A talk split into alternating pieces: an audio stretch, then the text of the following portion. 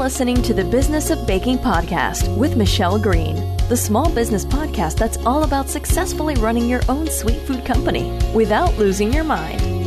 If you've ever brought dessert to a party and been told you can make a fortune selling those, then you're in the right place. This is an honest, straight talking podcast about the highs and lows of being in small business. Fueled by late nights, crazy client stories, and a permanent sugar high, we're going to listen, share, and learn our way to sweet business success.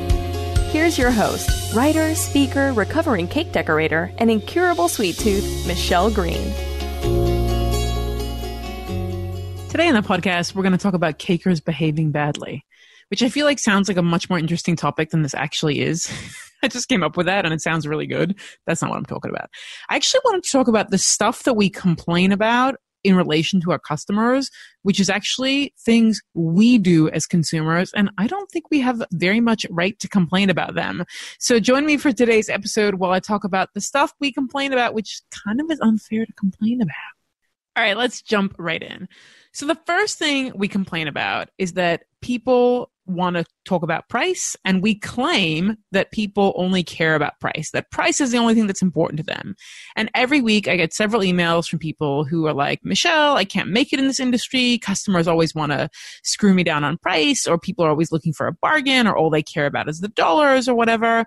Firstly i patently do not believe that that is true so let's just get this off the bat. I don't think that all people always care only about price. I really don't. I think there are times in your life where you do care only about price, and that's the only factor you're going to make your decision on. But in the main, when we go to buy things, we don't only think about price. We think about price. We think about location, like availability. Is it close to me? Can I get it easily? Convenience. We think about quality. We think about whether it's exactly what we want, right? So is this a custom thing or could I get this somewhere else? When we make purchasing decisions as consumers, we actually look at a whole lot of different factors. We don't just look about price. But sometimes there are times when we just look at price. The example that I love to use, which I'm pretty sure I've used on this podcast before, is pasta. I really hate pasta. I don't like it. No offense to my Italian friends out there. It's just not my thing. In fact, pizza either. Pretty much Italian food in general, I'll eat it, but I don't love it. So when it comes to buying those kind of products for my family, because kids like to eat pasta, I care about nothing other than price. I don't care about the shape. I don't care about the color of the bag. I don't care about the whatever. If I'm in the supermarket and there is an entire aisle of pasta, I will go for the one that's cheapest, like the one that's like 13 cents a bag. Because as far as I'm concerned, and again, no offense to the artisan pasta makers out there, but pasta is just flour and water to me. And so therefore, when it comes to making that purchase, that's all I really care about. But if we use this example of the supermarket still, while Michelle is pushing her trolley around buying pasta, or hopefully not buying pasta, if I am in the rice aisle, same thing. As long as I get the rice I want, whether that's short grain or long grain or whatever, then once it's the one I want, all I care about is the price. And by the way, rice is my favorite food. So even in rice, price conscious is a thing for me as long as I'm getting the variety I want. But let's take a wander with this trolley down to the ice cream aisle my personal favorite aisle to hang out in.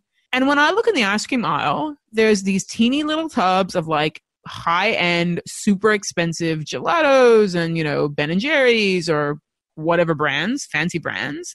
And they are like eight to 10 bucks for this like tiny little pint of ice cream. Right? I'm talking eight to 10 Australian, but it doesn't really matter. A lot of money is what I'm saying. Whereas right next to that, I can have this massive, huge, like family sized tub for less than the $8. So when I'm standing in the ice cream aisle, am I thinking about price? Not really. But I would think about price if I was using that for a kids party. So if I'm going to have a kids party, I'm going to spend the 3 or 4 dollars and get the big family pack of the crappy vanilla. Yeah.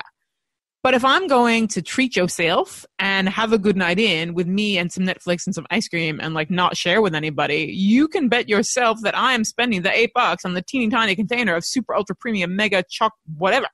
So sometimes price matters, but more often than not, way more goes into it than just the price. And when we're talking about a custom product, if you have customers that are coming to you and they're wholly and solely single purpose for coming to you is related to price. The question you have to ask yourself is why? Why do they only care about price? And if they only care about price, am I really the right person or am I really the right business to serve these people? Probably not. people for whom price is the only consideration when it comes to something like a cake are really probably also going to be happy at the Costco's and Walmarts and supermarkets and Kroger's and whatever of the world.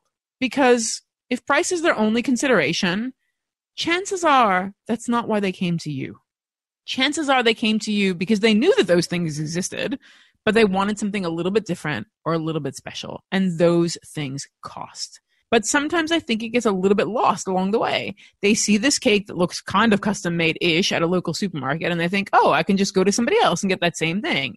But again, I think if they're going to a small producer, price is not their only consideration. That's not all they care about.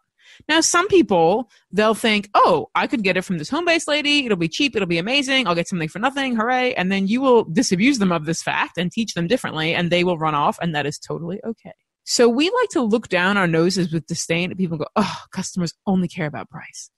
But the truth is, we're customers too in other arenas. And sometimes all we care about is price too. This is true for clothing. This is true for socks. This is true for food. This is true for all kinds of things. There are some times when people, including ourselves, only care about price, and it's totally okay.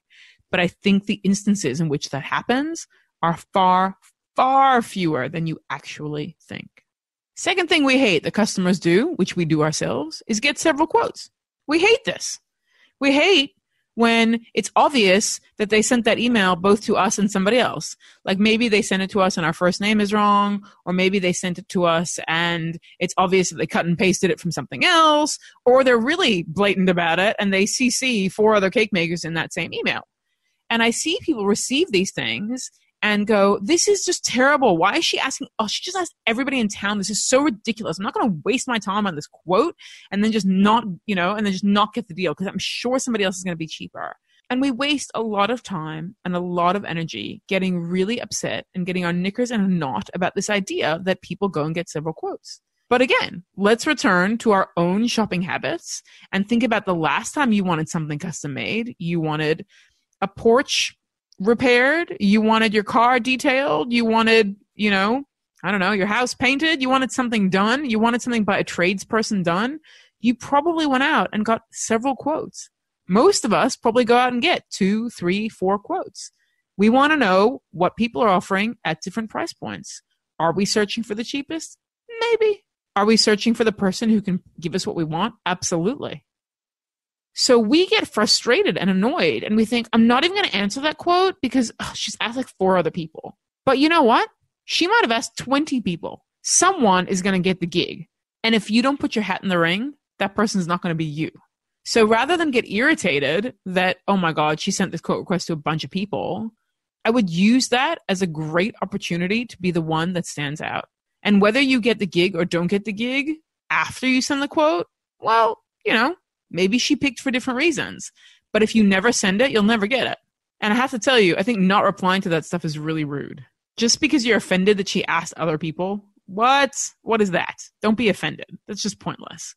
I mean, think about the last time you bought a car. Didn't you go get a couple of quotes or didn't you go to visit a couple of dealerships? Last time you went to a venue? Last time you did anything that was big and important to you, you went and got more than one quote, more than one person's opinion, or more than one sales pitch.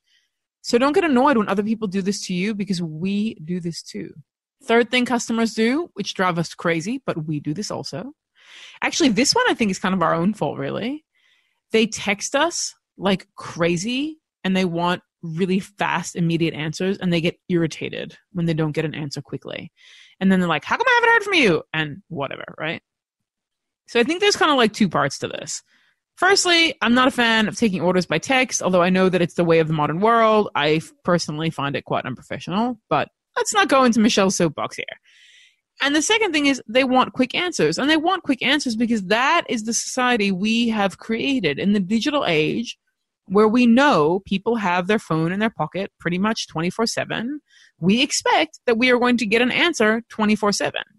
So if you have a customer who is texting you all the time and demanding answers immediately, and you are taking the time to reply to them outside of your stated business hours, then Lovey, you got nobody to blame but yourself on this one. You really, really don't. And I have to say, this happens to me, by the way. I get emails about something, and people forget that I'm not in the same time zone as they are. You know, regardless of whatever time zone they're in, they forget that we're not in the same one. So it's not unusual for me to get up in the morning after six or eight hours sleep and find three emails from the same person still demanding an answer about the same thing because they've gone about their day not realizing that I've gone about my night and they want their answer and they want it immediately and they want it now and they're impatient. So part of this is this is the world we live in now. People want immediate answers to immediate things because they can get it usually by Googling it themselves, right? But where it becomes our problem is when we don't establish any boundaries. So if you're going to speak to customers by text, totally okay. But at five o'clock or six o'clock in the evening, whenever you've decided your office hours are over, you stop replying you set up an auto reply on your email, on your text, on your Facebook, on your whatever, which says, my business hours are between 8 a.m. and 6 p.m. Any correspondence received after those hours will be replied to the next morning. And you know what? That's not unreasonable. We don't expect our, you know, dentist's office to be calling us at midnight talking about our teeth. We don't expect that the yoga studio down the road is calling us at 11 o'clock to give us their timetable we don't expect that the principal at our teacher at our kids' school is going to call us at 3 a.m. because that's when we happen to be thinking about the fact that our kid is doing a test, right? So it's not unreasonable to put these boundaries in place, and I think it's necessary to put these boundaries in place. So you cannot complain when people are texting you at all hours of the day and night and demanding an answer at all hours of the day and night if you are not doing anything to stem that flow. That's a bad situation, and it's one you need to get out of. So, but you've got to control that, right? We teach people how to treat us. And so you've got to teach them to treat you differently if what you want is differently.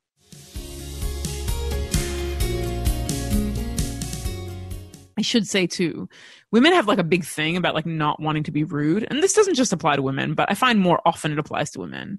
And so if we get a text from somebody, it's like this itch you have to scratch. Like it just makes you crazy until the point where you're like, I have to reply to that. I have to reply to that. Oh my God. If I don't reply, they're going to think I'm rude. They're going to think I'm horrible. I'm going to lose the gig. Oh my God, whatever. And we feel this like desperate need to reply. And it's like that text is calling to us, like, Michelle, you must reply to me immediately. Right? I've had that too. Okay. And in that case, if you don't have an auto reply set up, you either just hold firm and hold strong and don't reply until the morning, or you reply with, I answer my calls between 8 a.m. and 6 p.m. I'll reply to this tomorrow morning, right? If you if you really cannot help yourself. And believe me, the compulsion to reply, I totally know that. I totally know that, right? All right. Next thing customers do, which drive us crazy, but we do it too, is they have really big ideas and a really small budget, or what I like to call champagne taste on a Coca-Cola budget nothing irritates a cake maker more than somebody sending them a photo of some like incredible cake. It's like 20 tiers with like a million flowers and it's some spinning, light up, smoke blowing, incredible thing. And we get super excited that we want to make this thing. And we just get all, you know, woo, oh my God, I get to do it finally. Yay. I've always wanted to do a smoke spewing, blowing up, spinning, a flower, 20 tier, whatever. And then we ask them their budget and they're like, oh, like 200 bucks and you're like i'm sorry what it's not going to happen and it's it's really disappointing when these people have these huge ideas and they have this tiny budget or they come to us wanting a quote for something we give them a quote for a couple hundred dollars and they go oh i was really only planning on spending like 30 and you've got to re-educate them about the fact that for 30 bucks they're not getting anything from you other than maybe like a cup of tea right and it's really frustrating and it's really annoying but a big part of the problem is that the general consumer who's buying from us has no concept of the work required to get the job done. Literally, no concept. They haven't decorated themselves. They don't know how to do it. Maybe they watched one too many TV shows where it looks like those people are busting out amazing cakes in half an hour. I don't know but they don't really know what they're dealing with. And so the only frame of reference they might have on cake might only be that supermarket or that Costco or that whatever. So it's not necessarily their fault that they have a small budget and a big idea, right? Part of this also, let me just freely admit, is that yeah, we have a sea of people who will do a lot of big things for small amounts. And that's also part of the tide that we're fighting against. But don't get upset when they have a small budget and a big idea, because this happens to us too all the time. Several times I've gotten quotes for things to get done, and I've gone, Sorry, you want how much? Or somebody's asked me for a budget on something like, So, how much do you want to spend on this? Or how much were you looking to spend on this job? And my answer is always, You know what? I've never had this kind of thing done before, so I'm not really sure what it costs. Why didn't you tell me? A couple of years ago, we were looking at renovating our house, and that's exactly what happened. We contacted a bunch of building companies, and we were like, "Hi, so we thought we wanted to do this, we want to do that, we want to do the other," and we discovered that we, you know, very quickly discovered that what little budget we had was basically pointless because we honestly plucked a number out of the sky. And then when we went and spoke to all these builders, their number was two, three, four times that amount of money. But it wasn't that I was trying to get them to do work for the little money I had. It's that I was clueless. And sometimes consumers are just clueless through no fault of their own. They just never had to ask for this kind of thing before. They didn't know cake cost this much. They didn't know pie cost this much. They didn't know whatever. They know they want it. They know they need it. They know they have big dreams. They're not clear on what that costs. My husband was telling me this story. I think it's actually like a joke, like a joke, an engineer's joke, which means probably not that funny, but about some factory, you know, some multi-million dollar factory or whatever that came to a grinding halt because the machinery wasn't working. And they tried to fix it, tried to fix it, tried to fix it, tried to fix it, couldn't fix it. And eventually they called in this old retired engineer and thought, well, if anybody can fix it, maybe that guy can fix it. So the guy showed up you know, wandered around, knocked a few of the, the barrels, you know, looked at a couple of things, kind of wandered around, had a look, and then walked up and turned a screw quarter of an inch and walked out the door. And the factory started working again. And a couple of days later, he sent his invoice for $10,000. And the owner of the company said, What? You were here 10 minutes and you sent me an invoice for $10,000? Are you out of your mind? There's no way that it's $1,000 a minute. You must be crazy. And the guy said, You didn't pay me for the 10 minutes I was standing there. You were paying me for the knowledge it took that that was the screw that was the problem. And I'm always reminded of that story that it's not the consumer's fault if they don't know what they don't know, right? And we didn't pay that guy, we didn't pay that engineer a whole bunch of money because he was there for 10 minutes. We paid him because he he had the knowledge to fix the problem. And we needed that problem fixed. So you can't complain when customers show up with, you know, champagne taste on a Coca-Cola budget because sometimes they don't understand that what they have is champagne taste. They Google photos just like everybody else Googles photos. And they don't necessarily look at those photos and think, oh, that one's going to be really expensive. Oh, that one's going to be really cheap. They look at it, they want what they want, and that's what they care about.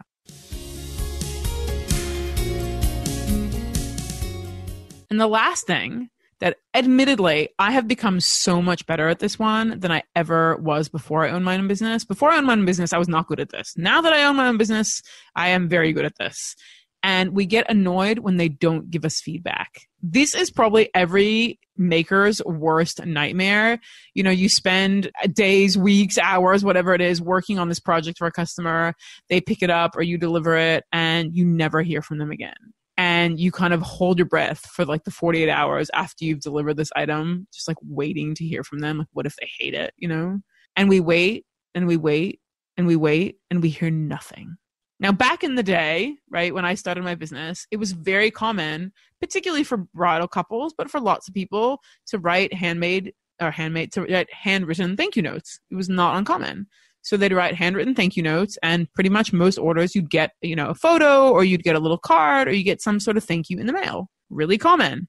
And these days, apparently common decency has flown to the window, and it's really rare to get thank you notes for things written, as in like handwritten ones. Yeah, you might get an email, but I find that it's also really rare to get feedback. Incredibly rare to get feedback. So what happens is most of us deliver something, or the person picks it up, and we just like nervously wait, wait, wait, wait. We try not to do too many nervous poops in the meantime. You know, we wait, wait, wait. And on the one hand, we are desperate for them to get back to us and give us feedback. And on the other hand, we are terrified that they're going to tell us they didn't like it or that it fell apart or that it was dry or that, you know, whatevs, right? And I noticed that this happens all the time. We get really frustrated that people don't give us feedback and also, we kind of do and don't want them to. It's like a sorry, not sorry situation. So who's at fault here? Is it the decline of, you know, human decency? Or is it that we're not educating people to give us feedback? And the truth is, I think it's both. I think we have lost the art of being grateful. I think we have lost the art of giving positive feedback. And I think to a degree, we as business owners are not doing anything to encourage that feedback the truth is, if they give you negative feedback, you still want that. That's still helpful. It doesn't feel nice, but it's still necessary and it's still helpful because it makes us into better business owners. So there's two things you can do about this. rather than just getting irritated and annoyed that people didn't give you feedback and didn't tell you awesome things, didn't help you grow your business, one, ask them for it. Either remind them when they're picking it up or follow up with an email a couple of days later, invite them to leave you a review, invite them to comment back, invite them to send you photos and say, I really want to hear what you have to think. I'm growing my business and feedback's important to me. I'd love to know. So encourage a culture of people giving you feedback. Make sure you stock up on a lot of $8 ice cream in case you get negative feedback, because that's the only way to get through that. So encourage that culture. And the second thing is if you experience good customer service or if somebody provides you with a good product or something you're really happy about or whatever, give, make it a point of pride for you to give that feedback back to the customer, to their boss, to the owner, to whoever. Tell people when they give you good service. You had a waitress that was especially good, then on your way out the door, rather than just give her a tip and run off, find the manager and say, Hey, I just wanted you to know she was amazing tonight and she was really helpful. I really appreciate that. If you get exceptional service from somebody at a call center, same thing. Send an email to that company saying, just wanted you to know I spoke to Jane today. She dealt with my problem and she dealt with it really well. If a company gives you the opportunity to fill out a survey after a phone call with them or after visiting their website, do it. Take the opportunity to be the cons- kind of consumers we ourselves want, which are kind, helpful, and most of all, who give us the feedback we need. Similarly, if you didn't get a great experience, let that company know so that they can do something about it. The problem we have is that as consumers, when bad stuff happens, we tell the whole world. When good stuff happens, we tell no one. And often, by the way, when bad stuff happens, we tell the wrong person. So rather than go to the company and say, hey, I didn't have a very positive experience here, it wasn't very good, just letting you know, right? I'm not seeking compensation, I'm just letting you know we go online, we tell our friends, we badmouth them to everybody who will listen. So if you want people to give you the respect of giving you good feedback or negative feedback or just feedback in general, then you also need to be that consumer. You know, every day I read emails and Facebook posts and just general social media stuff where people complain endlessly about the behavior of clients, right?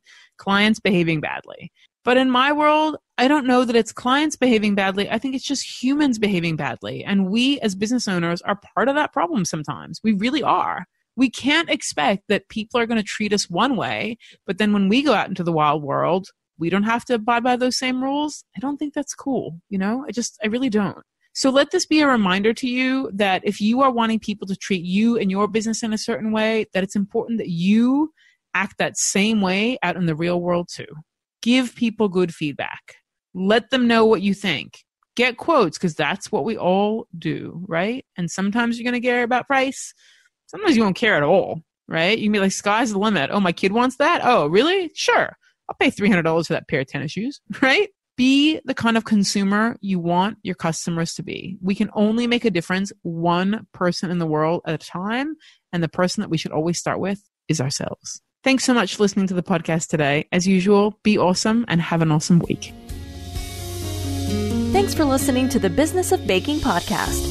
You can find show notes, links, and other fun stuff for this and previous episodes at thebizofbaking.com. Until next time, may your oven stay evenly hot, your ganache never split, and may you always be in the business of being awesome.